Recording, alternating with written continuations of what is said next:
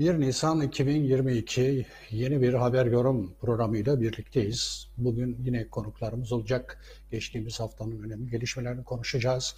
Fakat bu hafta ağırlıkla insan haklarını, hak ihlallerini, hapishaneleri konuşacağız. Ee, ilgililerden görüşler alacağız. Bu görüşleri sizlerle paylaşacağız. Türkiye'de zamların ardı arkası kesilmiyor. En son yine akaryakıta çok yüksek oranda zamlar geldi ve muhtemelen yine bu zamlar devam edecek. Böyle devam edecek. Buna karşılık toplumun çok e, geniş kesimlerinde büyük bir tepki oluşuyor. AKP'nin oy oranları ve küçük e, müttefiki MHP'nin oy oranlarında bütün anketlerde görüldüğü gibi önemli ölçüde bir düşme var. Önemli ölçüde bir gerileme var. E, muhalefetin oyları aynı oranda kuşkusuz artmıyor. Bu da enteresan bir durum tabii. E, demek ki seçenekler konusunda toplum henüz ikna olabilmiş değil.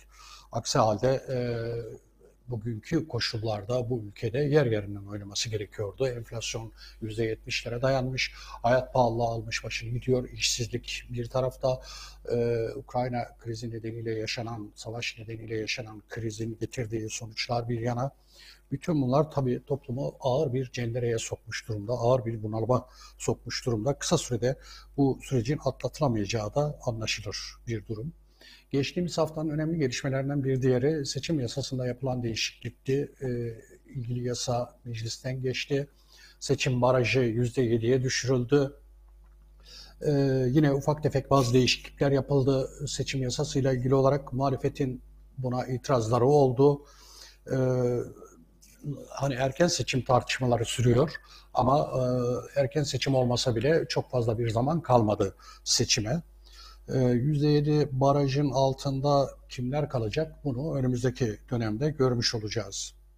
Geçtiğimiz haftanın önemli gelişmelerinden bir tanesi Kızıldere'nin Mahir Çayan ve arkadaşlarının katledilmesinin, Kızıldere'de katledilmesinin 50. yıl dönümü idi. Pek çok yerde bununla ilgili etkinlikler düzenlendi. Mahir Çayan ve arkadaşları anıldı. Türkiye'de devrimci hareketin, aydınlanmacı, ilerici devrimci hareketin, yurtsever hareketin e, önder kadrolarının katledilmesinin Türkiye'yi aslında nerelere getirdiği çok açık ve net. Sorun artık günümüzde sadece 50 yıl önce yaşanmış bir katliamı anmak değil. Onun siyasal, insani sonuçlarının günümüze nasıl yansıdığı. İşte Mahir Şahanlar öldürüldüğü için bugün e, Türkiye bugünkü yöneticilere mahkum oldu. Bunlar eliyle yönetiliyor. Eee pek çok yerde dediğimiz gibi e, anmalar oldu, etkinlikler oldu. Bunun sonuçları tartışıldı. Hala aslında devletin e, gizli kalmış kasası diyelim, hafızası bu olayla ilgili olarak pek çok olayla ilgili olduğu gibi açılabilmiş değil. Ee, geçtiğimiz hafta e, bir başka gelişme aslında gölgelenen bir gelişme bir anneyi kaybetmiştik.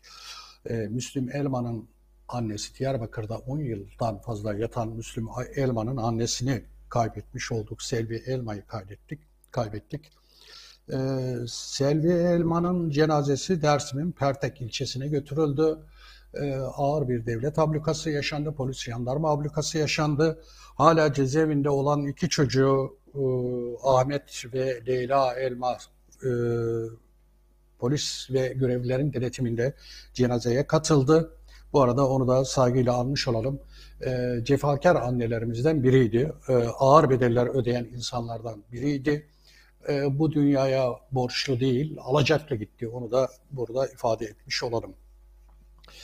Geçtiğimiz hafta Nevroz kutlamalarının sonuçlarını gördük. Pek çok yerde e, kitle gösterileri oldu. Nevroz coşkulu bir şekilde kutlandı. Yer yer müdahaleler oldu. Bunların en çarpıcısı Diyarbakır'da yaşandı. Diyarbakır'ın Bismil ilçesinde 5 yaşındaki ikiz iki kardeş yöresel kıyafetler giydikleri ve Nevruz kutlamasına katıldıkları için gözaltına alındı. 5 yaşındaki çocuklar gözaltına alındı. Dahası çocuklar aramaya tabi tutuldu ve parmak izleri alındı. Bununla ilgili olarak hazırlamış olduğumuz kısa bir haberimiz var. Eğer hazırsa o haberi girelim.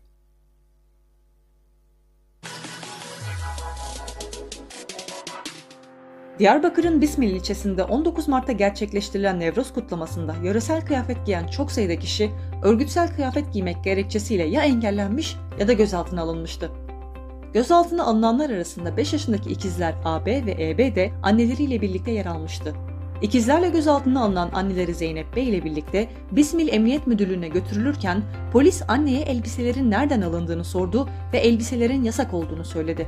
Anne Zeynep Bey daha önce de aynı elbiselerle Nevroz'a katıldığını, elbiselerin yöresel kıyafet olduğunu ve ortada bir suç unsuru olmadığı şeklinde ifade verdi. İfadenin ardından ikizlerin de parmak izi alınarak anne serbest bırakıldı.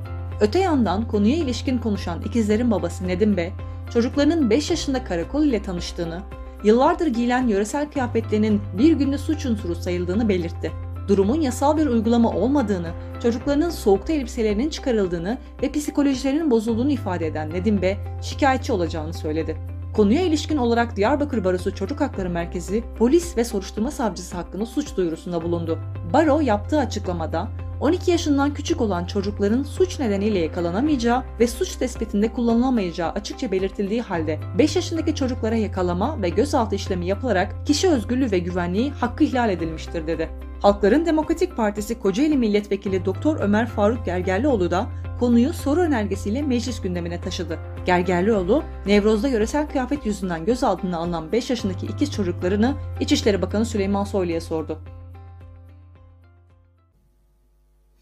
İlginç tabii. Cumhuriyet eleştirisi yaparken işte e, kılık kıyafet kanunu eleştirisi yapanlar bugün 5 yaşında göğüslerinde kalp taşıyan iki tane küçücük çocuğu kıyafetlerini beğenmedikleri için, kuşkulu buldukları için gözaltına alıyor, sorguluyorlar. E, bu da Türkiye'nin paradokslarından, mevcut siyasal iktidar paradokslarından biri. Türkiye'de son e, günlerde artan bir tartışma var. Aslında hiç bitmeyen bir tartışma diyelim biz bunu. Hapishaneler tartışması, hapishanelerdeki hak ihlalleri tartışması. Bir fatura meselesi var. Cezaevinde, hapishanede tutulan insanlara elektrik faturası gönderiyor devlet. ilgili şirket e, kanalıyla gönderiyor tabii. Ve bu faturaları ödeyin diyorlar. Bununla ilgili olarak e, Yeni Demokrasi Aileler Birliği'nden Barış Kayaoğlu arkadaşın görüşlerine başvuracağız. Doğrudan onlardan dinleyeceğiz. Cezaevlerinde gerçekten ne oluyor? Bir taraftan açlık grevleri sürüyor. Bir taraftan işte çıplak arama, işkence, kötü muamele. Öte yandan hak ihlalleri e, alabildiğine devam ediyor. E, bir tarafta işte yasal düzenlemeler var, ilgili mevzuatlar var. Bir tarafta da fiili uygulamalar var. Hep olay geldiği gibi yasayı yapanlar kendi yaptıkları yasaları bile tanımıyorlar. Onlara bile uymuyorlar Dolayısıyla onların yerine de bir keyfiyet ikame ediyorlar. Akıl dışı uygulamalar ikame ediyorlar. Düşünün ki hapishanede hapishaneye atılmış bir insana elektrik faturası gönderiyorsunuz ve bunu ödeyin diyorsunuz. Ödemezse ne olacak? Elektriğini mi keseceksiniz? Eğer hazırsa e, Yeni Demokrasi Aileler Birliği'nden Barış Kayaoğlu arkadaşımıza alalım. Onların elindeki bilgiler nedir? Hapishanelerde neler oluyor? Neler bitiyor? E, bunları bir kendilerinden dinleyelim. Barış hoş geldin. Merhaba, hoş bulduk Zafer. Ee, Barış, e, kısaca ben değindim. Hapishaneler Türkiye'nin kanayan yarası, bitmeyen bir hak ihlalleri e, alanı bu alan aslında. Çıplak aramadan, kötü muameleden, hasta tutsakların serbest bırakılamayıp hatta tedavi edilmeyip ölüme terk edilmesine kadar uzanan bir e, hikayesi var bunun. Buna şimdi bir de evet. e, elektrik faturası eklenmiş oldu tutsaklardan elektrik faturası tahsil ediyor ilgili şirketler. E, buna da yasal kılıf uydurmaya çalışıyorlar. Hapishanelerde ne oluyor? Öte yandan açlık grevleri var, ölüm uçları var. 100 sanıyorum 100 günü geçti. 110 güne yaklaşan 3 kişinin ölüm evet, orucu evet. var. Ee, onların evet. talepleri nedir? Size yansıyan neler var? Ee, sizin kurumunuza ne tür bilgiler ulaşıyor hapishanelerden? Kısaca bize özetleyebilir misin? Evet. Teşekkür ederim Zafer. Ee, yani saymakla bitmeyecek ama burada kısa bir e, özet yapmaya çalışacağım e, Zafer. Şimdi evet, öncelikle söze başlamadan önce 30 Mart 1972 Kızıldere'de katledilen Mahir Çayan ve yoldaşlarını saygıyla andını belirtmek isterim. Bu şekilde sözlerime başlamak istiyorum Zafer. Ya şimdi Zafer sen de değindin zaten. Ülkemiz ve dünyanın birçok bölgesinde e, özgürlük, eşitlik, bağımsızlık isteyenler e, zindanlarla cezalandırılmaya, boyun eğdirilmeye çalışılıyor. Hani egemenler sömürü düzenine karşı çıkanları dört duvarlar arasına hapsetmekle çözüm bulduğunu düşünüyorlar yani. Ama e, politik tutsaklar dünyanın dört bir yanında mücadele ilmek ilmek örüyorlar. Direnişi yükseltiyorlar. E, ve bu sistem yani emperyalist kapitalist sistem krizi devam ettikçe, bu sistem var oldukça da hani bu krizler derinleştikçe de krizlerden çıkmanın yolunu emekçi kitleleri yönelik daha fazla saldırganlıkta buluyor devlet bunun çözümünü. Ve saldırganlığa karşı da dünyanın dört bir yanında işçilerin, emekçilerin, ezilenlerinin seslerini hani e, sesleri bir, birleşiyor ve yükseliyor da. Buna karşı da devletin bir şeyler yapması gerektiğini düşünüyor ve birleşen saslar daha fazla saldırganlıkla, daha fazla gözaltıyla, daha fazla tutuklama terörüyle, daha fazla hak gaspıyla bastırılmak isteniyor. Yani bu da bu da hani bu sözüm ona ülkedeki ya da dünyanın farklı yerindeki demokrasi maskesi takanların ya da demokrat diye geçinenlerin maskelerini birbiri düşürüyor yani. Ezilenlerin kazanılmış olan tüm haklarını içeride de dışarıda da bugün e, gelinen aşamada elinden bir bir almaya çalışıyor. Tabii e, ülkemizde ve ülkemiz hapishaneleri de bu saldırılardan anzare değil. Senin de ifade ettiğin gibi. Yani ülkede en ufak bir hak arama mücadelesi, en e, en ufak bir farklı ses, devletin polisiyle, jandarmasıyla, mahkemeleriyle bastırılmaya çalışılıyor. Dışarıda bu saldırganlıklar sürerken içeride de tüm tutsakların hakları gasp ediliyor. Can bedeli kazanılmış hakların hepsi ama. Yani özellikle bu pandemi bahanesiyle bu iyice tırpanlanmaya başladı. Şimdi biraz sonra değineceğim zaten hepsine tek tek. Ama bu devrimci tutsaklar politik kimliklerinden koparılmaya çalışılıyor bu saldırılarla. Yani yapılmaya çalışılan bu özelde. Şimdi pandeminin ülkede yayılmasının üzerinden iki yıla yakın bir zaman geçti. Bu sürede hapishanelerdeki hak ihlalleri en üst boyuta çıkarıldı. Özellikle pandemi bahanesiyle e, tutsakların dışarıyla olan her tür iletişim kanalı kısıtlandı. Ve tutsaklar üzerindeki tecrit hiç olmadığı kadar derinleştirildi. Yani bir sözle ifade edildiğinde belki şey değil, belki böyle hani sözdür söylendiği o kadar da e, tariflenebilecek, o dozajı anlatılabilecek gibi değil ama biraz sonra örneklerle anlattığında ne kadar gülünç durumların yaşandığını, ne kadar ağır koşulların yaşandığı daha iyi anlaşılacağını düşünüyorum. Yani zaten evet. sözde darbe girişiminin ardından e, bu saldırılar hız kazanmıştı. Yani özellikle 15 Temmuz'dan sonra pandemiyle birlikte pandemiyle birlikte bu saldırılar başka bir boyut kazandı zaten. Pandeminin ilk aylarından itibaren tutsakların açık görüş hakları elinden alındı. Tedavi hakları tümden ortadan kaldırılmaya çalışıldı. Spor alanı dahil tüm sosyal alan kullanımları yasaklandı. İki ayda e, bir sadece bir koli açma dayatmasıyla karşılaştılar. Ve özellikle muhalif dergi, gazete erişimleri engellendi. Kitap kısıtlamalar arttırıldı. Daha saymakla bitmeyecek irili ufaklı bir Bunlar da pandemi, bu Barış bunlar da pandemi önlemleri kapsamında mı e, uygulanıyor? Yani Abi, tabii, dergi yani yasağı, pandemi... kitap yasağı. Evet evet bunlar hepsi o bahane edilerek yani pandemi bahanesiyle o tecriti ve tratmanı, izolasyonu daha da derinleştirmek için kılıf olarak e, pandemi kullanıldı hapishanelerde. Toplumsal muhalefetin en diri kesiminin olduğu yerlere doğal olarak bunun uygulanması kaçınılmaz oldu yani. Bu süreçte özellikle hasta tutsakların sağlık durumu kötüleşti zaten. Biraz önce de dedim hasta tutsaklarla ilgili. Yani tedavi hakları çeşitli dayatmalarla engellendi. Mesela ne? Birçok hapishanede hasta tutsaklar yaşamını yitirdi. Bazı hasta tutsaklar da tahliye edildikten kısa bir süre sonra yaşamını yitirdi. Hasta tutsakların hastane seçleri tabut tipi ringde yapıldı. Ağız içi arama dayatması yapıldı. Asker arama dayatması yapıldı. Kelepçeli muhane gibi insanlık dışı dayatmalar ve engellemelerle sağlık durumları daha da kötüleşti bunlar. Ya bu iki yıllık süreçte tutsaklar... Elinizde somut bir rakam var mı Barış? Hasta tutsaklarla ilgili evet. elinizde somut bir rakam var mı? Ne kadar hasta tutsak var şu an? Biliyor musunuz? Biliyoruz evet yani 500'den fazla ağır hasta tutsak yani toplamda da binden e, bini aşkın hasta tutsak var ama 500'ün durumu ağır.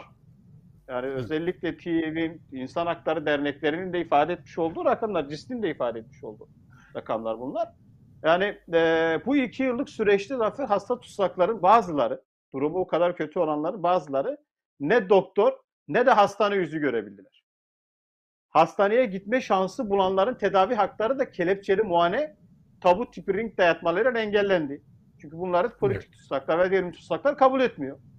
Doğru ve sağlıklı bir yöntemle yürütülemeyen bu pandeminin tüm faturası içerideki tutsaklara kesildi.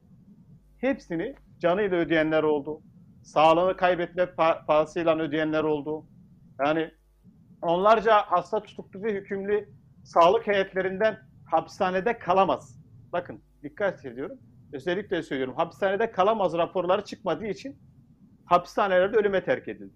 Ya da tahliye edildikten kısa bir süre sonra da hayatını kaybetti.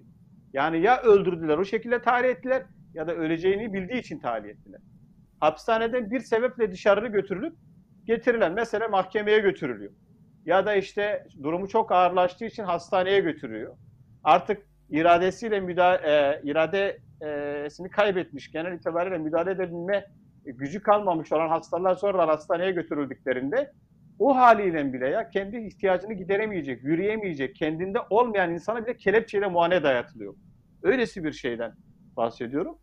Ee, dış hapishanede bir sebeple, bu sebeplerden herhangi biriyle dışarı götürülen bir tutsak karantina hücresi. Bakın yeni bir isim çıkarmışlar. Karantina hücresi uygulamasıyla 14 gün, bazen ise bir ya da iki aya, bir ya da iki ay, yani belki daha da uzun süre bir tecrite maruz bırakıldılar ayrı hücrelerde.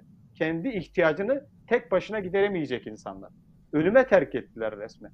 Gerekli tedbirler alınmadığı için de tabii e, şeyleri hiç saymıyorum yani Covid-19 e, yaşayan tutsaklar bunu e, Covid-19 e, bulaştığı için tedavi almayan ne bileyim ağır hasarlar bırakan tutsaklar hiç Sağlık hizmeti alamayan evet. Evet, ıssız alamadıkları için. Ya hasta tutsakların tahliyeleri ya hastane ya da adli tıp kurumu. Yani artık adli tıp kurumu, tıp deyince bilimsellik giriyor içerisine ama burada biraz sonra değineceğim. Yani bilimsellikle bir alakası kalmadığını e, daha iyi anlaşılacaktır. Savcılık engeline takılıyor. Ya bu e, adli tıp, hastane ve savcılık engeline takılıyor. Bu hasta tutsakların durumu. Hastanelerden tutsakların onca zorlukla alabildikleri raporlar çoğu zaman siyasi tutumlarla, siyasi tutumla karar veren AKP, Erdoğan iktidarının bir şubesi haline gelen adli tıp kurumları tarafından kabul edilmiyor. Kabul edilse bile ATK raporu alınabilse bile zorla, yani zorlansa artık mecburu verilmek durumunda kalsalar dahi, bu raporla verilmesi gereken tahliye kararı toplumun güvenliği bakımından tehlike bahanesiyle uygulanmıyor. Hapishane yönetimi ya da savcılık tarafından. Düşünün, iki kolu, iki bacağı olmayan, baş yanında başka biri olmaz, olmadığında yaşam, e, yaşamını idame ettiremeyecek olan bir insanı toplumun güvenliği bakımından tahliye etmiyor. E, bu tür gerekçelere tahliye etmiyor. Son 6 yılda Zafer sadece bu nedenden en az 115 tutsak hapishanede yaşamını yitirdi. Son 6 yılda. E, kendi ihtiyacını gideremediği için e, tahliye edilmeyen, ATK raporuna rağmen tahliye edilmeyen ve tahliye edilmeme gerekçesi toplum güvenliği bakımından tehlike arz ettiği için tahliye edilmeyen insanların 6 yıl içerisinde yaşamını yitiren toplam sayısı 115 hapishanelerde. Yani ülkemizde katliam gibi, katliam gibi bir rakam. Evet. Aynen. Ülkemizde ve dünyanın birçok bölgesinde e, tabii bu e, saydıklarım e, ülkemizde ve dünyanın birçok bölgesinde hani özgürlük, eşitlik, bağımsızlık isteyenler zindanlarla cezalandırılıyor. Yani boyun eğdirilmeye çalışılıyor. Bunu biliyoruz zaten. Hani egemenler kendi sömürülü düzenine karşı çıkanları dört duvarlar arasında hapsetmekle çözüm buluyor zaten. Dünyanın dört bir yanında özgürlük, eşitlik ve adalet istedikleri için yüz binlerce politik tutsağın bulunduğunu bu 18 Mart politik tutsaklara dayanışma e, şeyinde zaten ifade etmiştik geçtiğimiz haftalarda. E, bu politik tutsaklar e, dünyanın dört bir yanında mücadele ilmek ilmek de örüyorlar. Yani bu evet devlet saldırıyor, evet bunlar oluyor Aa, ama bu sindirilmiş ya da tamamen boyun eğilmiş bir durum e, yok. Bu bilinsin isteriz. E, anlattıklarımdan genel Bir de bu infaz yakmalar falan da var. Aa, Değil mi Tabii, Barış? İnfaz yakmalar var. O ne durumda? Hakikaten çok yaygın uygulanan bir şey mi bu? Ee, hangi daha çok öne çıkan gerekçeler ne? Yani neye dayanarak infaz yak- yakıyorlar? Yani şöyle infaz e, yakmalarla ilgili Zafer şunu söyleyebilirim. İnfaz yakmalar e, öyle gerekçeli artık böyle hani müddet namesi dolmuş olmasına rağmen bir tutsağın hapishanede kalacağı süreçle ilgili müddet name dolmuş olmasına rağmen çeşitli absürt gerekçeler. Yani e, pişman mısın? Bundan bir sonuç çıkardın mı? Bir e, işte tabir yerindeyse bir pişmanlık, yaptığından pişmanlık duyduğun, yaptığının suç olduğunu kabul etmesi, düşündüğünün, yaptığından kastı düşüncesinden kaynaklı içeride bulunan politik tutsaklara bu düşündüklerinin suç olduğunu e, kabul etmesini istiyorlar ve genel itibariyle bir teslimiyet. Yani ben ıslah oldum tabir yerindeyse. E, haksızlığa, hukuksuzluğa, adaletsizliğe, eşitsizliğe karşı yürütmüş olduğum mücadelede söylemiş olduğum sözün kendisinden pişmanlık duyuyorum. Bir nedamet belgesi istiyor. Evet, evet bunu istiyor. Bunu söylemediği Barış, için de e, infazlarını yakıyor. yani Evet. konuşulacak tabii çok şey var. Sen iyi de bilgiler veriyorsun fakat zamanımız çok sınırlı. Sana bu şeyi de sormak istiyorum. Bu fatura hikayesi nedir hakikaten? Bu elektrik faturası hikayesi. Ne oluyor? Cezaevindeki insanlar bunu ödeyebiliyor mu? Neye dayanarak bunu yapıyorlar? Evet, evet. Yani e, şöyle e, hapishanelerdeki faturalar yani genel itibariyle dışarıda nasıl misliyle faturalar geliyorsa içeride de aynı faturalar geliyor. Yani genel itibariyle bu hem e, hükümlere daha çok yani daha çok hüküm giyenlere uygulanan e, bir uygulama. Hani Ha, tutuklular e, değil, hükümlüler. Mahkum olmuş olanlar. Tabii, tabii çünkü e, tutuklular uygulayamaz. Yasal anlamda da bunu uygulayabilme şeyi yok. Hani e, hakkı da yok zaten. Hani o yüzden daha çok hükümlere uyguladıkları şey. Hapishanelerdeki hak kapsların en önemlilerinden bir tanesi bu. Bu fahiş e, fiyatlar ve faturaları meselesi. Yani, bakın ben ondan önce şu hapishanedeki fatura meselesinden önce Zafer çok kısa önemli görmüş olduğum bir noktaya değinmek istiyorum. Tabii, hapishanelerdeki fahiş fiyatları meselesi. Ya, hapishanelerde kantin, posta giderlerinin sistematik olarak arttığı bir süreci yaşıyoruz. Sistematik olarak. Bir tane taahhütlü mektup 18 lira. Bir sayfa ya, bir sayfa mektup 18 liraya gönderiliyor. Yani hakların dışarıyla olan iletişimini bile artık hapishane yönetiminin ve postanenin, devletin belirlemiş olduğu bu fahiş fiyatlarından kaynaklı mektup gönderemez hale geldiler. Dışarıdan da pul kabul etmiyorlar. Diyor ki mesela dışarıda e, örnek veriyorum biz dışarıda olan dostları, yoldaşları olarak tutsak olan bir tutsağa pul göndermek istiyoruz iletişimini kolaylaştırabilsin diye. Bu pulu kabul etmiyor. Diyor ki hayır sen bunu parayla göndereceksin ben bu parayı senin hesabından çekeceğim diyor. Bunu istiyor ve e, elektrik ve su faturaları ise tutsakların ödeyemeyeceği boyuta gelmiş. Su faturası da mı var? Evet, evet, evet. Su faturası da var. Isınma bedelini de bile alacaklar neredeyse. Bazı hapishanelerde ısınma bedeli de dahil bile şeyler, faturalar gelmiş. Yani o ortak e, e, e, ısıtma sistemlerinden şey istiyorlar. E, faturalar istiyor. Özellikle yeni yapılan hapishanelerde, S tipi hapishanelerinde bunlar isteniyor. Yani her şeyi ticarileştiren, sömürü ve ranta çeviriyor e, devlet. E, onu söyleyeyim. İktidar hapishanelerde, e, AKP, MHP iktidar hapishanelerde birer ticarethane ve rant merkezlerine dönüştürdü. Ve bu faturalar e, geçen hafta e, Diyar, Diyarbakır'da bulunan kadın tutsakların göndermiş olduğu mektuplarda yazıyordu. 750, T- 750 TL Elazığ hapishanesinden kalma şey faturasının geldiklerini, o yüzden Elazığ'daki hesaplarının Diyarbakır'a devredilmediğini söylüyorlardı mektuplarda. Yani şöyle diyor, buradan sürgün ettik, gönderdik ama senin buraya borcun var diyor. Bu borcunu da buradan kalan parandan keseceğiz. Ve bunu tutsağın e, hesapları onların elinde olduğu için zaten keyfi olarak kesiyor bunu. Ha, Sen oradan itiraz etme şansın da oradan yok. fiilen kesiyor. Doğru evet. Tabii hesaplar Evet. ellerinde olduğu için Evet. fiilen kesiyor. Evet, direkt bunu ya, otomatikten şeylerden kesmiş oluyor e, şey. Bir de- Peki Barış, Zafer e, e, söylemek istediğin çok önemli şeyler varsa biraz hızlı toparlarsak çünkü daha röportajımız var. Bu senin anlattıkların bağlamında da bir hukukçu arkadaşımızın görüşlerini alacağız. Evet, evet, evet. Yani e, şöyle Zafer bir açlık grevi e, var hapishanelerde devam eden.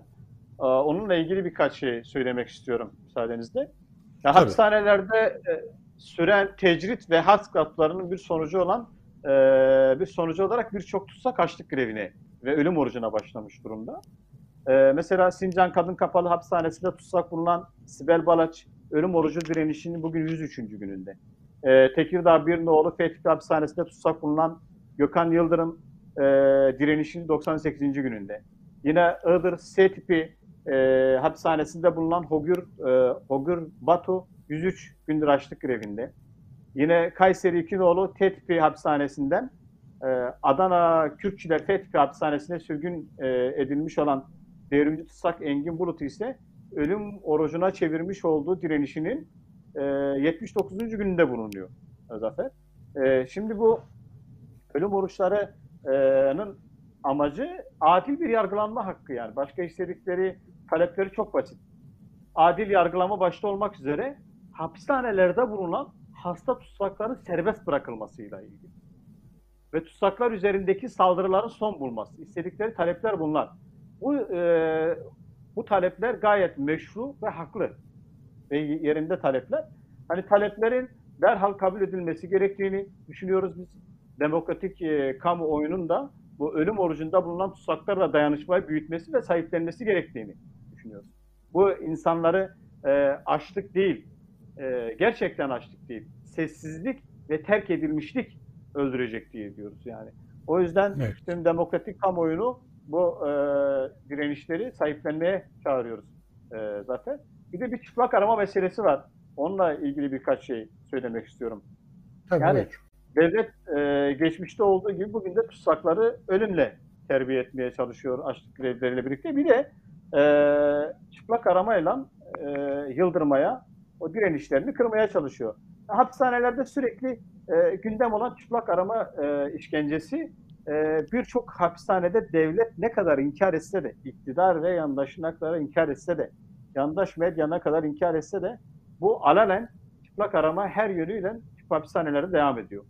Çıplak arama işkencesi gelinen aşamada devrimci onurlar, e, devrimci tutsaklara yönelik, özellikle devrimci tutsaklara yönelik saldırı politikasının e, en önemli ayaklarından birini oluşturuyor. Özellikle sürgünlerde, sefler sırasında çıplak arama işkencesi tutsaklara yönelik özel bir saldırıya dönüştürülmüş durumda yani. Genel bir saldırı olmakla birlikte somut ve yakın zaman dilimi içerisinde de yaşadığı için belirtmekte fayda var. Ee, şu kamuoyuna da yansıdı. Geçenlerde haberleri falan da yapıldı. Birçok muhalif medyada çıktı. Evet Ömer Ee, Faruk Gergerlioğlu özellikle bu konuda gayet e, şey meclise taşıyor sık sık bu sorunu. Evet, E, Parlamento evet. bunu tartıştırıyor. Adalet Bakanlığı'na soruyor. E, ama bu Evet. uygulama e, buna rağmen de devam ediyor. Böyle de bir tuhaflık var. Böyle de bir e, handikap var. Evet. Evet, yakın tarihte Elazığ Kadın Kapalı Hapishanesi'nden Diyarbakır Kadın Kapalı Hapishanesi'ne sürgün edilen e, iki politik tutsaktan bahsetmek istiyorum. Kadın devrimci tutsaktan. Nuray Çelik ve Sevil Akkaya. Nuray Çelik ve Sevil Akkaya e, bu tutsaklar çıplak arama işkencesine maruz kaldılar. Çıplak arama işkencesine maruz kalan bu tutsaklara bir de işkenceyle işkenceyle karşı çıktıkları için yani bu çıplak aramaya karşı tavır aldıkları için hapishane yönetimi tarafından oradaki A takımı gardiyanları tarafından saldırıya uğradı. Hem kadın hem erkek gardiyanlar tarafından. Yani e, bununla ilgili Şiddete mi uğra- takındı. uğradılar? Evet, Şiddete mi uğradılar? uğradılar? Evet, şiddete uğradılar ve bununla birlikte bu da yetmiyormuş gibi buna tavır takındıkları için, çıplak aramayı reddettikleri için de haklarında e, hapishane idaresi tarafından soruşturma başlatılmış durumda. Zaten yaklaşık e, bir 15-20 gün e, tecrüt hücrelerinde kaldılar. Hı. Yani işkence ve saldırılara maruz bırakılan tutsaklar bir de açılan soruşturmalarla yıldırılmak isteniyor Zafer. Yani hali hazırda hemen hemen bütün hapishaneler çıplak arama işkencesi devam ediyor. Yeni gözaltına alınan birine, bir yerden bir yere sevk edilen, bir yerden e, başka bir yere e, sevk isteyen ya da ne bileyim e, mahkemeye götürülürken, hastaneye götürülürken e, bunlar hepsi girişlerde, çıkışlarda çıplak arama dayatması yapılıyor.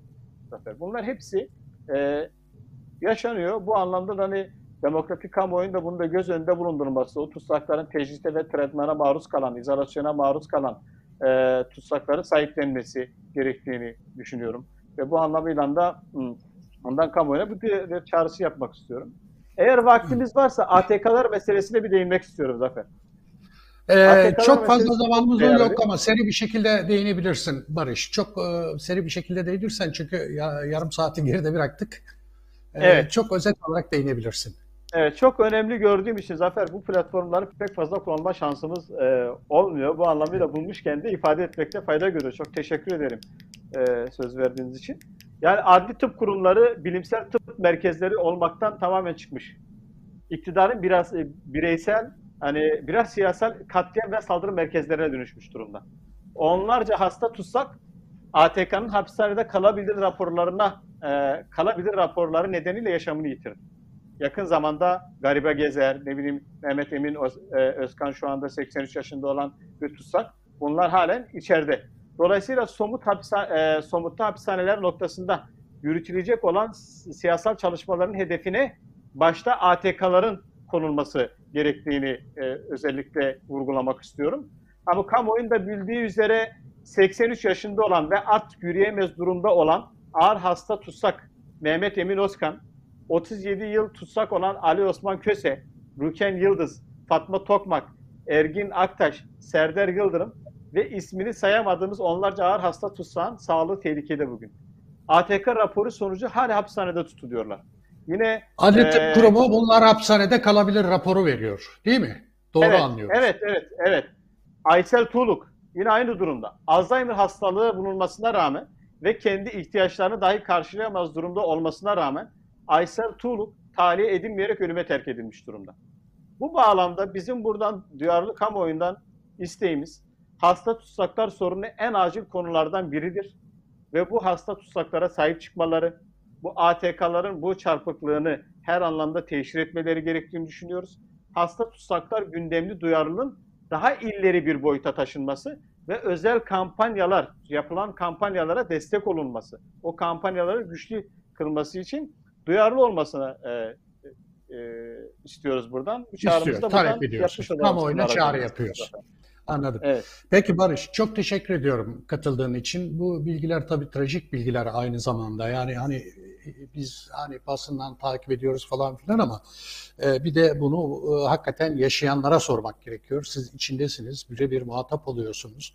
O bakımdan verdiğim bilgiler son derece önemliydi. Umarım çağrınız bir karşılık bulur, kamuoyu daha duyarlı hale gelir. Çok teşekkürler Barış. Umarız. umarız. Biz Ee, teşekkür çok ederiz. Sağ ol katıldığın için.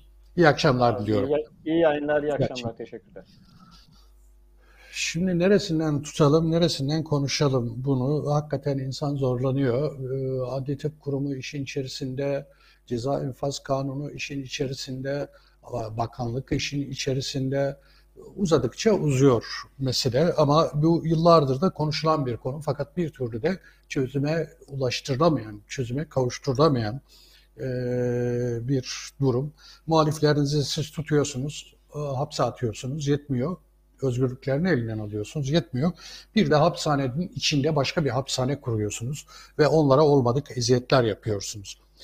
Ee, geçtiğimiz günlerde Türkiye'de önemli davalar vardı. Çağdaş Hukukçular Derneği davası vardı. Hala Çağdaş eski Çağdaş Hukukçular Derneği yöneticileri hala hapiste. Ee, Gezi davası vardı. Ee, Osman Kavala e, tek tutuklu sanık olarak e, yargılanıyor. Dava devam ediyor.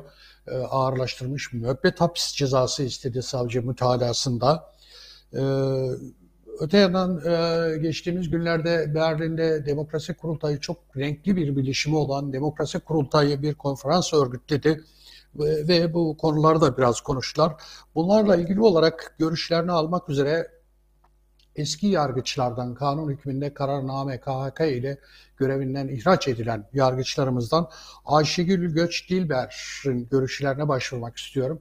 Eğer hazırsa Ayşegül Hanım'a alalım bir de ondan dinleyelim. Bir yargıç, eski yargıç e, gözüyle, bir hukukçu gözüyle, bir insan hakları savunucusu, hak savunucusu gözüyle e, Ayşegül Hanım bize neler anlatacak? Hoş geldiniz. Hoş bulduk Zafer Bey. Öncelikle teşekkür ediyorum davetiniz için. E, katıldığınız için biz size teşekkür ediyoruz. E, Ayşegül Hanım, isterseniz bu hanımı da kaldırayım çünkü kadınlar buna biraz bozuluyorlar. Hani ben de ne diyeceğimi de doğrusu karıştırıyorum. Hani e, Ayşegül izniniz olursa Ayşegül demek isterim size. E, Elbette, memnun olurum. algılamayın. Ayşegül Hanım, siz geçtiğimiz hafta e, Berlin'de bir e, kurultaya katıldınız. Aynı zamanda siz görevinden ihraç edilmiş bir yargıçsınız. e, kişisel hikayeniz, kişisel tarihinizde e, bu yönüyle hakikaten bir şey e, dikkate alınması, e, dinlenmesi gereken bir tarih. Geçtiğimiz hafta Çağdaş Hukukçular Derneği davası oldu, önceki hafta oldu, e, Gezi Kavala davası oldu. İşte biraz önce genç arkadaşımız e, Yeni Demokrasi Aileler Birliği hapishanelerle ilgili oluşmuş bir yapının sözcüsü arkadaşımızı dinledik. Hak ihlallerini dinledik. Elektrik, su faturasından tutun, sağlık hizmeti almaya kadar uzanan pek çok e, şey anlattı ve kamuoyuna çağrı yaptı. Ayşegül Göç Dilber baktığı zaman ne görüyor? E, size nasıl yansıyor bir hikaye? Bir yargıç olarak, eski yargıç olarak, bir hukukçu olarak hakikaten nasıl bakıyorsunuz bu hikayeye? E, öncelikle bir buradan başlayalım isterseniz. Ben Barış arkadaşın cezaevlerine değinmesinden dolayı öncelikli olarak bir hasta tutsaklara değinmek istiyorum. Yayına katılmadan önce son rakamları KHK platformlarından temin ettim. Özellikle hasta tutsaklara ilişkin şu an hali hazırda 604'ü ağır olmak üzere 1605 tane hasta tutsak var şu an içeride hmm. ve bunların sağlık hakkı ve tedavi ulaşım hakları engelleniyor. Ee, onun dışında e, geçenlerde katıldığım bir panelde e, şöyle bir bilgiye yer verildi. E, 80 döneminde idam edilenlerin sayısı 2021 yılında cezaevlerinde vefat eden sayısınlardan daha az olduğu söylendi. Yani aslında idamlar devam ediyor bir şekilde. ATK'nın siyasi verdiği raporlarla, ATK e, çok nadir de olsa hastanede cezaevinde kalamaz raporu verse bile e, infaz kanunundaki bir değişiklikten dolayı güvenlik gerekçesi biz ona bahanesiyle desek daha doğru olur.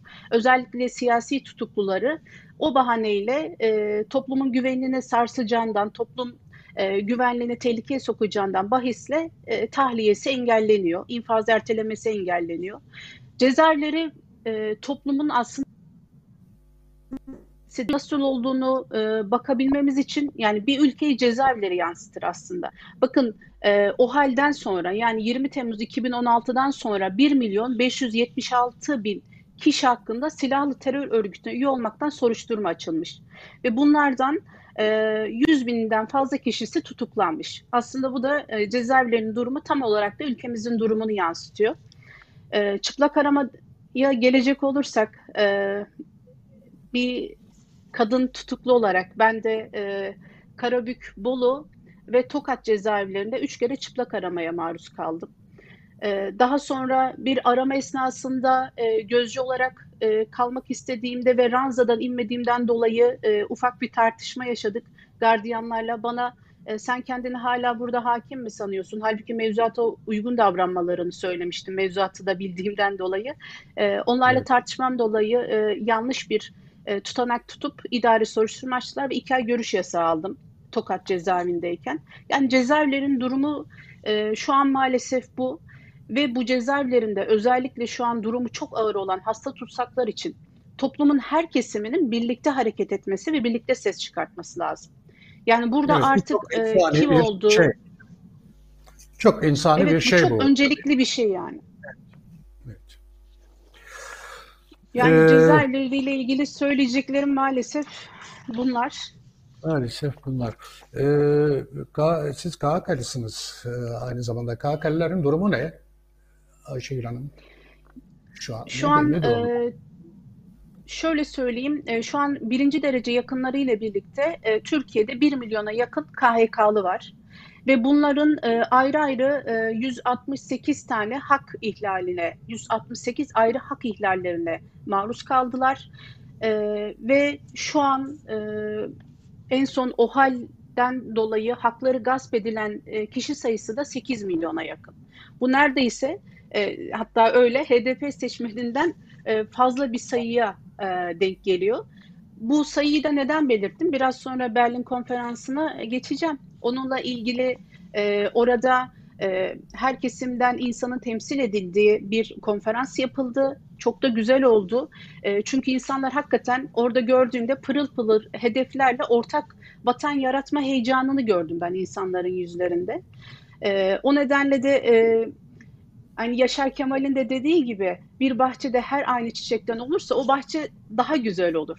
Orada da yine e, çok fazla kesimden insan vardı ama bana göre eksiklikler vardı. O eksiklikleri de bugün barış demokrasi isteyen herkesin e, bu mücadeleye dahil edilmesi lazım.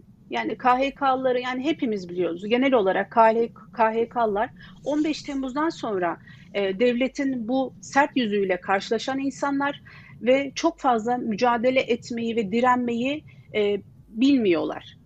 Bunu da e, bu, KHK'lıların şöyle bir şey de var. O da ilginç tabii. KHK'lılar aslında devletin içinden gelen insanlar aynı zamanda. Yani bir şekilde devlet mekanizmasının içinden gelen insanlar ağırlıklı olarak. Ee, yani parçası oldukları bir devlet gerçeğiyle yüzleşmiş oldular. Kesinlikle. Ben de devlet terbiyesi tabii ki çok haklısınız. Ben de devlet terbiyesi almış eski bir yargıç olarak bu söylediklerinize tabii ki e, katılıyorum. E, ama ilk defa e, mağdur olan insanlar genel olarak e, o yüzden de bir eğer mücadele etmeye ve içinden geldikleri devlete karşı bir mücadele etmek istedikleri zaman da e, bence mücadeleye dahil edilmeli ve e, birlikte e, yani eğer zaten bir kazanacaksak, bir bu mücadele bir e, güzellikle sonuçlanacaksa, ortak bir vatan yaratılacaksa bu zaten birlikte mücadeleyle mümkün. Her renkten insanın birlikte ki bence en önemlisi mesela Berlin konferansında birçok e, kurumun temsilcisi vardı, farklı farklı. Belki de daha önce bu kadar kapsamlı olarak bir araya gelinmemişti. E, ama ee, yine de orada söylediğim gibi eksiklikler var. Ee, en ufak bir barış ve demokrasi isteyen kim olursa olsun faşist olmadığı sürece mücadeleye dahil edilip e, bu şekilde mücadelenin kazanacağını ancak bu faşist şekilde olacağını inanıyorum. Demokrasiyi istemez tabii. Şimdi bu söylediğiniz ilginç. Ee, siz diyorsunuz ki ortak bir vatan, ortak değerler üzerine kurulmuş özgür, demokratik, e, adil bir vatan özlemi ifade ediliyor. Ama bu ülkeyi yönetenler işte geçtiğimiz hafta, önceki hafta pardon, e, tıpçılarımıza bile hadi giden gitsin yollara açık olsun falan filan dedi. Yani bu yurt vatan kavramı da hakikaten çok tuhaf hale almaya başladı. Tümüyle siyasal bir normla belirlenmeye başlandı. Yani siz vatandan ne anlıyorsunuz? Siyasal bakış açınıza göre e, onu belirliyorsunuz ve e, bariyerleri de ona göre kuruyorsunuz. Ondan sonrası işte Ayşegül Güç Dilber yıllarca hukukçuluk yapmış, bilmem ne yapmış hiçbir önemi yok. Beğenmiyorsa vatanın dışında, o kavramın dışında kalıyor. Dolayısıyla oradan barışın, huzurun, e, refahın, özgürlüğün, adaletin, demokrasinin çıkması ihtimali de maalesef yok. Böyle bir durum.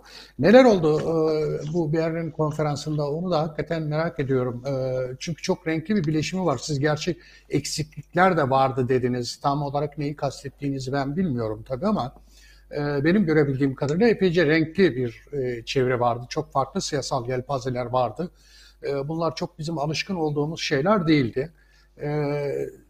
Siz de orada e, sanıyorum tebliğ sundunuz, konuşmalar yaptınız. İşte Alevilerin haklarından, azınlık haklarından, insan haklarından, çocuk haklarına kadar uzanan çok geniş e, meseleler konuşulup tartışılıyor. E, neler oldu orada? Onunla ilgili de kısa bir görüş alalım sizden. Öncelikle e, herkese umut bulaştı, e, cesaret bulaştı. Bu anlamda çok kıymetli bir görüşme ve buluşmaydı. E, ve e, şöyle bir hayalle de hatta e, bitirdik. Umarım üçüncüsünü Türkiye'de yaparız diye. Çünkü oradaki herkes e, iktidardan bir şekilde e, sopa yemiş ama e, direnmeyi de bırakmamış insanlardan e, bir araya bir araya gelinmişti. Oradaki benim eksiklikten kastım aslında şöyle de örnek verebiliriz. Ee, mesela şu an Türkiye'de altılı, altılı ittifak var. Ee, evet bu altılı, altılı ittifak önemli. Ee, ancak e, yani ben bir hukukçu olarak şunu eleştiririm. Neden orada e, 6 milyon seçme yolu olan HDP yok diye. Şimdi biz bunu eleştirirken aynı zamanda eğer biz e, sürgündeki muhalifler olarak bir araya geliyorsak bizim de e, muhalif olan herkesi dahil etmemiz gerekiyor. Benim o Berlin'deki eksik olarak gördüğüm kısım e, KHK'lıları temsilen kimsenin olmamasıydı. Yani ben bir hukukçu, bir KHK'lı olarak katıldım. Ömer Faruk Yergerlioğlu katıldı. Barış akademisyenleri de katıldı. Ama bu e, tam olarak hani Türkiye'deki KHK'lıların da kendisine muhatap olarak alındığında tam böyle net olmadı. O nedenle hani bazı eksiklikler vardı dedim ama ona rağmen e, çok kıymetliydi. E, toplumsal konsensusun nasıl sağlanması gerektiğiyle ilgili konuşuldu. Öncelikli olarak e, konferansın ilk bölümünde hasar tespiti yapıldı. Yani bugüne kadar ne yaşandı? Hatta Cumhuriyet'in kurulmasından öncesinden başlayarak bugüne kadar nasıl bir e, hasar tespiti var? O yapıldı. İkinci bölümde ortak çıkış yolları arandı. Son kısımda da e, ne yapabiliriz? Yani yeniden Türkiye'nin inşasında neler yapılabiliriz? Bunlar konuşuldu. Çok değerli panelistler vardı. Cengiz Aktar Hoca'dan Gergerlioğlu'na, Nesrin Naz, İhsan Eli Açık, e, birçok e, Alevi ve Kürt kurumlarının temsilcileri. Bu anlamda hakikaten e, kısa bir sanki böyle şey gibi oldu e, akademik e, eğitim gibi bir şey oldu. Hızlandırılmış bir insan hakları okulu gibiydi gerçekten. E, o anlamda çok iyiydi. E, CHP milletvekili Sezgin Tanrıkulu, HDP milletvekilleri vardı. Orada herkes e, kendisinin eksik gördüğü e, konulardan bahsetti. E, ve hep şunu gördüm. E, orada bir araya gelen insanlardan e, hani herkes aynı fikirde değildi elbette. Bu zaten çok mümkün olan bir şey değil. Ayrıca olması da gerekmiyordu. Orada da bunun dile getirilmeyip asgari müşteriklerde nasıl buluşurun buluşuruzun yolunun aranması e, bende bir e, yeniden umutla bakmama e, sebep oldu. Gerçekten yapabiliriz, gerçekten bir arada yaşayabiliriz e, kimliklerimizden soyutlanarak ortak bir vatan hayali e, kurabiliriz diye. Yani dediğiniz gibi vatan kavramı artık çok siyasi olarak e, tanımlanıyor. Hatta e, Türkiye'yi sadece Erdoğan'dan ibaret zannediliyor ama biz de Avrupalı kurumlara, Avrupa'ya özellikle e, Türkiye Erdoğan'dan ibaret değil. Bakın bizler de varız. Bir o mesajı vermek anlamında da önemli bir buluşmaydı. Onun dışında e, benim en çok e, önemsediğim konulardan birisi genel siyasi af gündeme geldi. Bunları siyasi partilerin gündemine nasıl e, aldırabiliriz? Bunun hani öneminden nasıl bahsedebiliriz? Bu vardı. Bir de e, eşit haklara sahip, eşit yurttaş haklarına sahip anayasanın yapılması ile ilgili e, konular konuşuldu. Evet, yeni bir anayasa. Ee, özellikle Hatip Dicle'nin o, o anlamda 21 Anayasasına yapmış olduğu atıflar çok kıymetliydi. Orada e, aslında hani doğrudan demokrasinin uygulanmış olduğu anayasa bilindiği üzere 1921 Anayasası. O anlamda e, katılımcı ve müzakereci bir e, demokrasiyle yerinden yönetimlerin güçlendirilmesiyle Kürt sorununun çözülebileceğinden bahsedildi. Bir de şunu e, artı parantez olarak belirtmek istiyorum. Hakikaten e, Kürt meselesinin e, sadece Kürtler için değil hepimizin meselesi olması. İşte Alevilerin inanç özgürlüğünü yaşayamaması hepimizin problemi. KHK'ların sivil soykırıma maruz kalmaları aslında hepimizin e, sorunu. Bu anlamda orada yani bir adet, adaletsizliğe teşhis koyup karşı çıkmak için ille de bizim bizzat o, o haksızlığın kurbanı olmamız gerekmiyor. Bu bir vicdan, Kesinlikle. bir muhakeme, e, dünya tasavvuruyla ilgili bir şey tabii. Çifte standartı da öteleyen bir şey. Çok doğru da bir yaklaşım. Evet, e, ben Berlin konferansında e, şunu gördüm e, özetle. Umudun örgütlendiği bir toplantıydı. Ee, ve bunun da devamının geleceğini işte panellerle gerek işte konser olabilir, insanların her kesimden insan nasıl bir araya toplanır, nasıl birlikte omuz omuza mücadele edilir? Bunlar konuşuldu. O anlamda çok kıymetli, çok değerli buluyorum. E, ve devamının e, geleceğini. Çünkü üç ayrı bir komisyon kuruldu, hak hukuk grubu kuruldu, haklı ilişkiler, e, haklı ilişkiler e, ekibi mesela işte bu mücadelenin tabana yayılması için nasıl bir örgütlenme yapıl, yapılması gerekiyor buna ilişkin. Ondan sonra basın ve e, işte Avrupa'daki kurumlarla ve medyayla iletişim nasıl sağlanacak? Onlarla ilgili bir grup kuruldu. En sonunda da sonuç bildirgesi yazıldı ve e, nihayetinde de üçüncü e, muhalifler toplantımızda Türkiye'de yapmak umuduyla ayrıldık. E, benim için e, çok güzel bir e, konferans oldu selam olsun diyorum. Ayşegül Hanım bu bilgilere insanlar nasıl ulaşabilir? Bir web sayfası, bir, bir şey yani e, işte tebliğler, orada alınan kararlar, tartışma notları e, var mı öyle bir olanak? Ulaşmak isteyen Şöyle insanlar... aslında e, Twitter e, hesabı açıldı. Demokrasi ve Özgürlük Konferansı diye. E, orada da e, canlı yayınlar yapıldı hem de tweetler atıldı. Sonuç bildirgesi de Twitter hesabında e, yayınlandı. E, hatta bir de e, evet şurada da var e, demo alt ittifak diye e, Twitter hesabı var. E, orada ayrıntılı olarak aslında e, canlı yayınlarla da e, gün gün e, saat saat paylaşım yapılmıştı. 5-6 Mart'ta diye hatırlıyorum e, konferans. E, şeyde internet hesabı da www.demokrasiittifakı.info.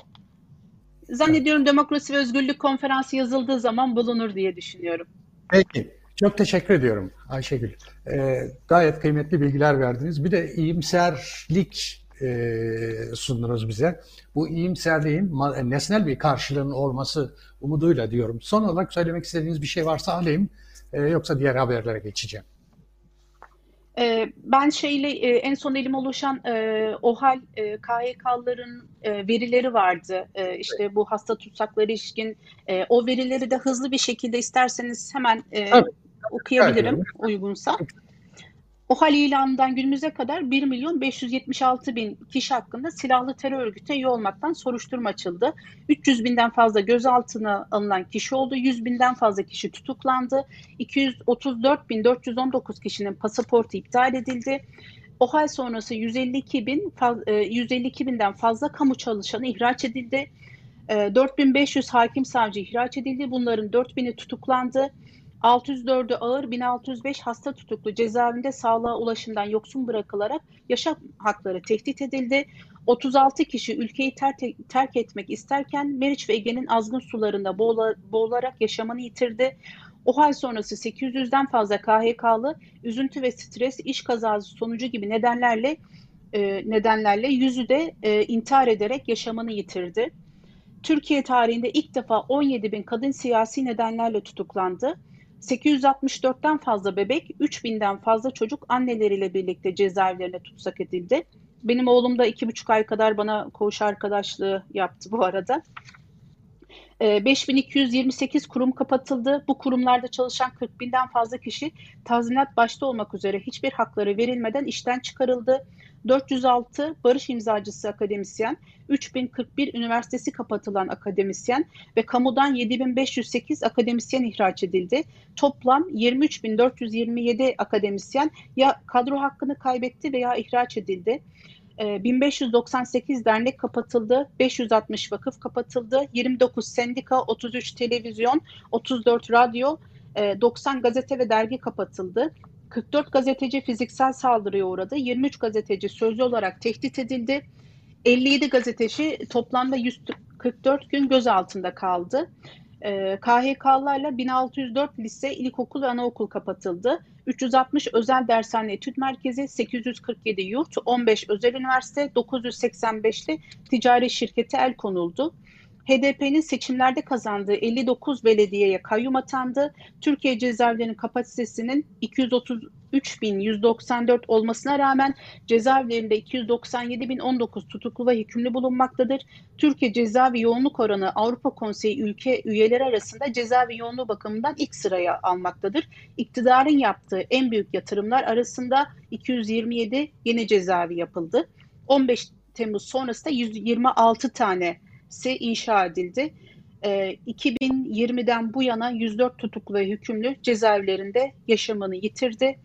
E, sınır tanımayan gazeteciler örgütünün 2021 yılı basın özgürlüğü endeksinde Türkiye 180 ülke arasında 153. sırada yerini aldı. Durum Türkiye'nin böyle. noktası bu işte. E, hakikaten Aynen. üzücü bir şey, bir felaket bu aslında bu rakamlar. Bu toplum hadi tarihini bir yana bırakalım ama 200 yıldır, son 200 yıldır özgürlük, demokrasi, anayasal düzen için, hukuk için mücadele eden bir toplum. Aydınlarıyla, basınıyla böyle bir toplum ve geldiğimiz sonuç işte 2015 sonrasına ilişkin değil mi bu verdiğiniz bilgiler? 2016 20 e, Temmuz itibariyle. O hal dönemine yani hakikaten bir vahim, e, vahim bir durum. Ama yine de e, demin de ifade ettim sizin gibi insanların iyimserliği bu ülkeyi aydınlık günlere taşıyacaktır. Katıldığınız için çok teşekkür ediyorum. Ben teşekkür ediyorum. Umutla ve dirençli bir mücadeleyi kazanacağımıza inanıyorum. Çok teşekkürler. Var olun. İyi, yayınlar diliyorum. Sağ olun. İyi akşamlar. Ayşegül Göç Dilber'den dinledik. Türkiye'de olup bitenleri aslında bir ülke e, fotoğrafı çıktı karşımıza. Dünyanın pek çok yerinde tabii var ama Türkiye'de bu iş belli ki çok daha vahim bir şekilde yaşanıyor. Hakikaten verilen rakamlar inanılır gibi değil. E, tutuklu sayıları inanılır gibi değil. Hak ihlalleri hakeza öyle. E, ne diyelim yani e, umarız bu süreç daha fazla böyle devam etmez. Böyle devam etmemesi için de devrimci demokratik güçler, sosyalist muhalefet odakları ellerinden geldiğince mücadele etmeye çalışıyorlar. Hayat pahalılığını geliyor, ona karşı mücadele ediyorlar. İnsan hakları ihlalleri geliyor, hukuksuzluk, adaletsizlik geliyor, ona karşı mücadele ediyorlar. Ee, bunun için kendi aralarında bir araya geliyorlar, platformlar oluşturuyorlar. İşte e, Türkiye İşçi Partisi'nin çağrısıyla çeşitli sol partiler bir araya geldi. Önümüzdeki bir e, seçim dönemi var önümüzdeki e, günlerde. Muhtemelen bu ittifaklar politikası daha çok konuşulacaktır. Sol, sosyalist, devrimci güçler toplumun bu kadar sıkıntı yaşayan, bu kadar eziyet yaşayan toplumun karşısına kendi programlarını bir seçenek olarak sunmaya çalışıyorlar. Bunlardan bir tanesi de Sosyalist Meclisler Federasyonu. Sosyalist Meclisler Federasyonu da e, çeşitli e, toplantılarla, e, etkinliklerle sesini duyurmaya çalışıyor. Kendi görüşlerini ifade etmeye çalışıyor. Dersim'de halk toplantıları yaptılar. Katılım oldukça yoğundu. E, İzmir'de yapıldı, İstanbul'da yapıldı. E, şimdi bu sosyalist muhalefet odaklarından biri olan Sosyalist Meclisler Federasyonu'nun halka dönük bu kitle toplantıları, bu e, etkinlikleriyle ilgili olarak hazırlanmış olduğumuz bir haber var, onu sunuyoruz.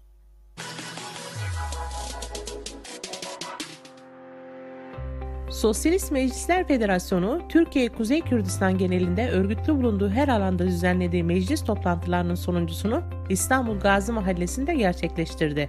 Devrim ve komünizm mücadelesinde yaşamını yitirenler için saygı duruşu ile başlayan meclis toplantısı, SMF temsilcisi Mahir Gürz'ün siyasal sürece ilişkin sunumuyla devam etti. Gerek meclis toplantıları, gerekse belli politik meselelere dair yürüteceğimiz bu muhtevalı toplantıları herhalde en geniş kitlerimizi, taraftar kitlerimizi, postlarımızı, yoldaşlarımızı dahil etme, onları özne, onları özleştirme anlamında özel bir çabamız, özel bir politik yönelimimizle perspektifimiz olacaktır. Gürz, sunumunda ilk olarak SMF olarak meclis toplantılarının önemine vurgu yaparak, kitlelerin meclis toplantılarıyla devrimci mücadelenin sadece destekçisi değil, aynı zamanda öznesi olması anlamında önemli gördüklerini belirtti. Gürz, dünyada ve Türkiye Kuzey Kürdistan'da yaşanan gelişmelere ilişkin sunumunda emperyalist, kapitalist sistemin dünyada yapısal bir kriz halinde olduğunu ifade etti. Ukrayna'da devam eden emperyalist savaşın bu krizin bir sonucu olarak ortaya çıktığını belirten Gürz, emperyalizmin dünyada sömürü, yoksulluk ve emperyalist savaştan başka hiçbir şey vaat etmediğini söyledi. Sunumunun devamında ise özellikle Türkiye Kuzey Kürdistan siyasi gündemine ilişkin değerlendirmelerde bulunan Gürz, ekonomik kriz ve her gün gelen zamlarla birlikte yoksulluğun katmerlendiğini, bununla birlikte ezilen bütün kesimlere dönük saldırıların arttığını ifade ederek AKP, MHP iktidarının artık ülkeyi yönetemediğini ve miadını doldurduğunu belirtti. Gür sunumunda son olarak devrimci muhalefetin durumuna ilişkin bilgilendirmeler yaparak ittifak görüşmelerine değindi. Bu süreçte devrimci alternatifin geliştirilip güçlendirmesi gerektiğini belirten Gürs, sunumunu SMF'nin tüm üye ve taraftarlarının devrimci mücadelenin etrafında kenetlenmesi gerektiği çağrısında bulunarak sonlandırdı. Gürz'ün sunumu sonrası meclis toplantısına katılanlar karşılıklı fikir alışverişi yaparak bölüm bitirildi. İkinci bölümde SMF temsilcisi Barış Kayaoğlu, SMF'nin örgütsel durumu ve geçmiş dönem çalışmalarına ilişkin sunum yaptı. Sunum, soru cevap ve katılanların değerlendirmesiyle gelecek dönem planlaması başlığına geçildi. Gelecek dönem planlamasında 1 Mayıs, 18 Mayıs gibi tarihsel günleri de içerecek şekilde katılımcılarla planlamalar yapıldı. Meclis toplantısı eleştiri, öz eleştiri gündemiyle sonlandırıldı. Evet, e, Türkiye'de sosyalistler, ilerciler, devrimciler de ellerinden geleni yapmaya çalışıyor. Topluma bir e, seçenek sunmaya çalışıyor. Ukrayna'daki savaş e, devam ediyor. Bir taraftan diplomasi e, sürüyor ama belli ki bu e, biraz daha sürecek ve tahribat biraz daha derinleştirilecek. Çünkü dünyanın efendilerinin buna ihtiyacı var. Onların silah satması lazım, egemenlik ilişkilerini geliştirmeler lazım, gerilim yaratmalar lazım, oradan beslenmeleri lazım. Bu emperyalist sistemin karakteristik özelliklerinden bir tanesi dünyaya reva gördükleri hallerden biri. Düne kadar kardeş kardeş aynı coğrafyada yaşayan halkları bugün çok rahat bir şekilde siyasal e, ikbal kaygılarıyla, e, sınıfsal ikbal kaygılarıyla birbirlerine düşman edebiliyor, kentleri bombalıyor, yakıp yıkabiliyorlar. E, kısa bir dünya haber turumuz var. Şimdi eğer hazırsa dünya haberlerimizi sunalım. Üç başlıktan oluşan dünya haberimiz var. Avrupa Birliği tarafından önerilen yeni kurallara göre Avrupa'da satılan giysiler, mobilyalar ve akıllı telefonların daha uzun ömürlü ve onarımı daha kolay olmalı. Girişim, sürdürülebilir tekstil ürünleri pazarını güçlendirmeyi amaçlarken aynı zamanda tüketicileri yanlış çevresel iddialarla veya yeşil yıkamayla yanıltıcı şirketlere de baskı yapacağını söylüyor. Üreticiler kıyafetlerin çevre dostu ve dayanıklı olduğundan emin olmak zorunda kalacaklar. Tüketicilere kıyafetlerinin nasıl yeniden kullanılacağı, onarılacağı ve geri dönüştürüleceği konusunda daha fazla bilgi verilecek. Standartlar Çevre Komisyonu'ndan yapılan açıklamada, kuralların birkaç kez giyilip atılmak yerine birden çok kez kullanılabilecek daha uzun ömürlü ürünler getirmek için tasarlandığını söyledi. Komisyon Avrupa pazarında kullanılacak tekstillere ilişkin kuralları getirerek hızlı modayı durdurmayı hedefliyor dedi. Avrupa Çevre Ajansı'na göre Avrupa Birliği'ndeki her insan için tekstil tüketimi 9 metreküp su, 400 metrekare arazi, 391 kilogram ham madde gerektiriyor ve yaklaşık 270 kilogram karbon ayak izine neden oluyor. Öneriler Konsey ve Avrupa Parlamentosu tarafından tartışılacak. Uluslararası Af Örgütü Kenya polisini COVID-19 kısıtlamalarını ihlal ettiği için tutuklananlardan bazıları da dahil olmak üzere 167 kişiyi yasa dışı bir şekilde öldürmekle suçladı. İnsan Hakları Grubu 2021'de 33 kişinin zorla kaybolmasında yine polisin sorumlu olduğunu iddia ediyor.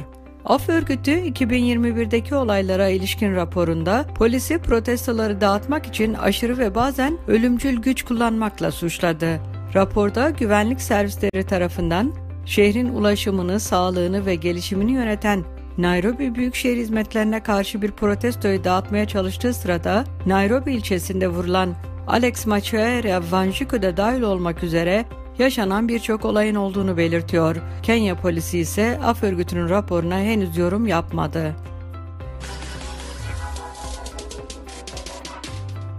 Birleşmiş Milletler Çocuklara Yardım Fonu 23 ülkede okulların hala Covid nedeniyle kısmen veya tamamen kapalı olduğunu söylüyor ve buna göre 405 milyon öğrenci okula gidemiyor. UNICEF'e göre 147 milyon çocuğun yüz yüze eğitimlerinin en az yarısını kaçırdığı tahmin ediliyor.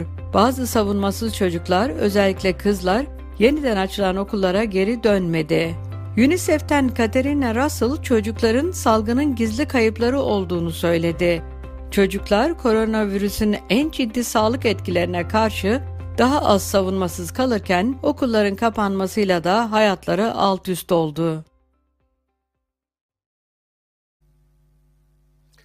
Dünyanın halleri de çok kısa olarak bu. Ee, sırada bir sergi haberimiz var. Ee, Emre Zeytinoğlu'nun hazırlamış olduğu bir sergi bu. Adı görülmüştür. Adından da anlaşılacağı üzere yine e, hapishanelerle, tutsaklıkla ilgili bir sergi bu. Dilan Judy e, Saruhan genç bir kadın. Aynı zamanda Mimar Sinan Üniversitesi öğrencilerinden. E, hapishanede şu an tutuklu kendisi. E, Dilan'ın yazmış olduğu mektuplardan görülmüştür damgasını taşıyan mektuplardan oluşan bir sergi bu. Arkadaşımız Devrim Kara bununla ilgili bir haber hazırladı. Ee, Emre pro, serginin düzenleyicisi Emre Zeytinoğlu ile görüştü. Sırada bu haberimiz var. Merhabalar hocam. Sergi hakkında bize kı- e, kısaca bilgi verir misiniz? Evet, serginin e, konusu basit aslında. Mektuplaşmalar üzerine. E, Dilan Cudi Saruhan'ın bana gönderdiği mektuplar. E, ben onu Marmara Üniversitesi'nde hatırlıyorum. Benim derslerime gelmişti birkaç kere. Sonra haber alamadım ve e, işte bir mektup geldi. Nerede olduğunu oradan öğrendim. Arkasından mektuplarla birlikte resimler de orada o şartlarda çizdiği küçük resimler de gelmeye başladı. E, Ben de onları biriktirdim. Bir dosya haline getirdim. Sonra bu sergide de o gelen resimler ve e, mektuplardaki cümleleri kendime göre kurguladım ve onları sergiliyorum. Serginin konsepti bu yani. Ee, diğer taraftan onun e, yaptığı bir takım işler daha var.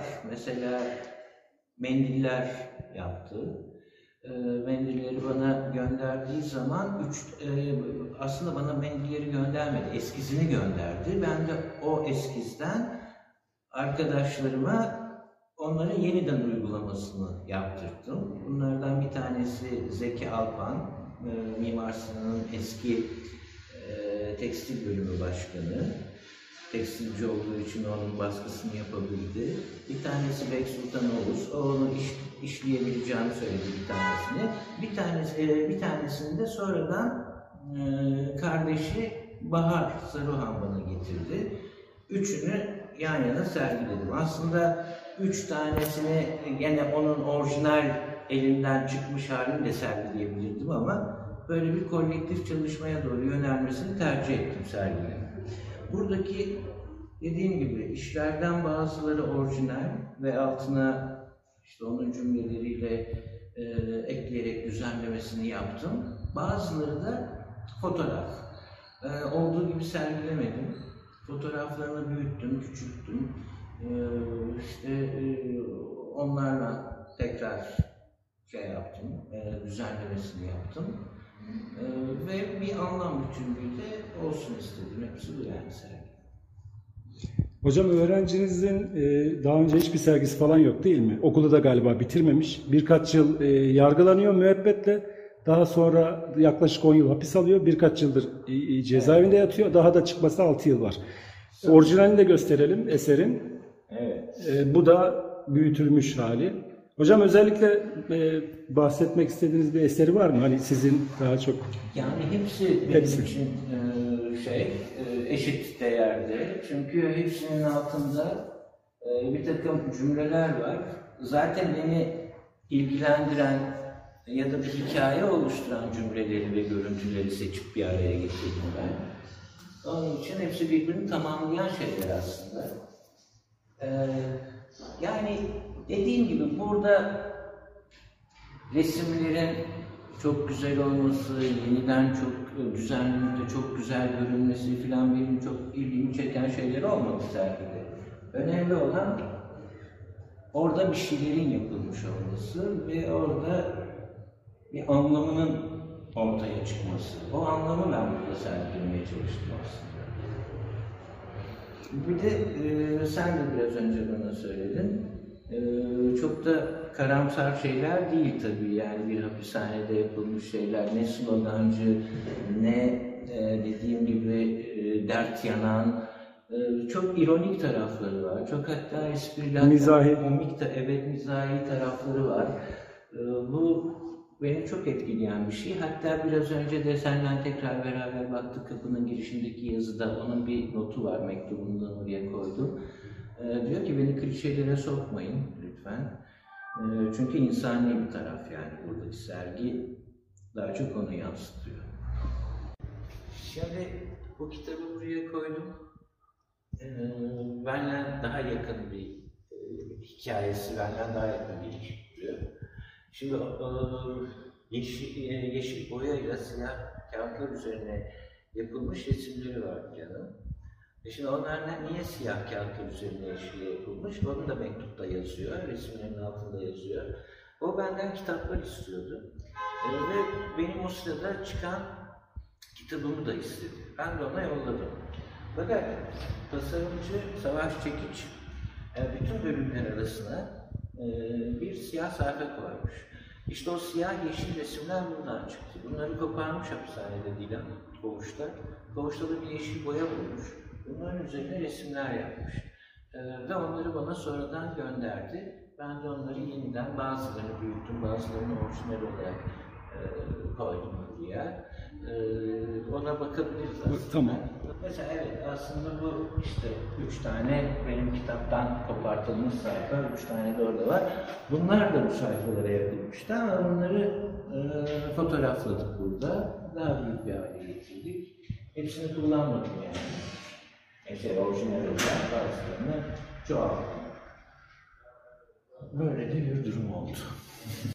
Sergi e, daha kaç gün açık hocam? Ee, Bugün işte beş gün daha açık herhalde. 5 Nisan'da kapanıyor çünkü. Tamam. E, çok teşekkürler hocam bilgi Rica için. Sergi haberimiz de buydu. Bugün e, Gazete Patika kitap yapıyorduk her hafta ama bu hafta hazırlanamadığı için onu yayınlayamıyoruz. E, Umarım haftaya yayınlamış oluruz. Bugün de yayınımızın sonuna gelmiş bulunuyoruz. E, yayında emeği geçen bütün arkadaşlarıma yine teşekkür ediyorum. Haftaya görüşmek üzere diyorum. İyi akşamlar, hoşça kalın.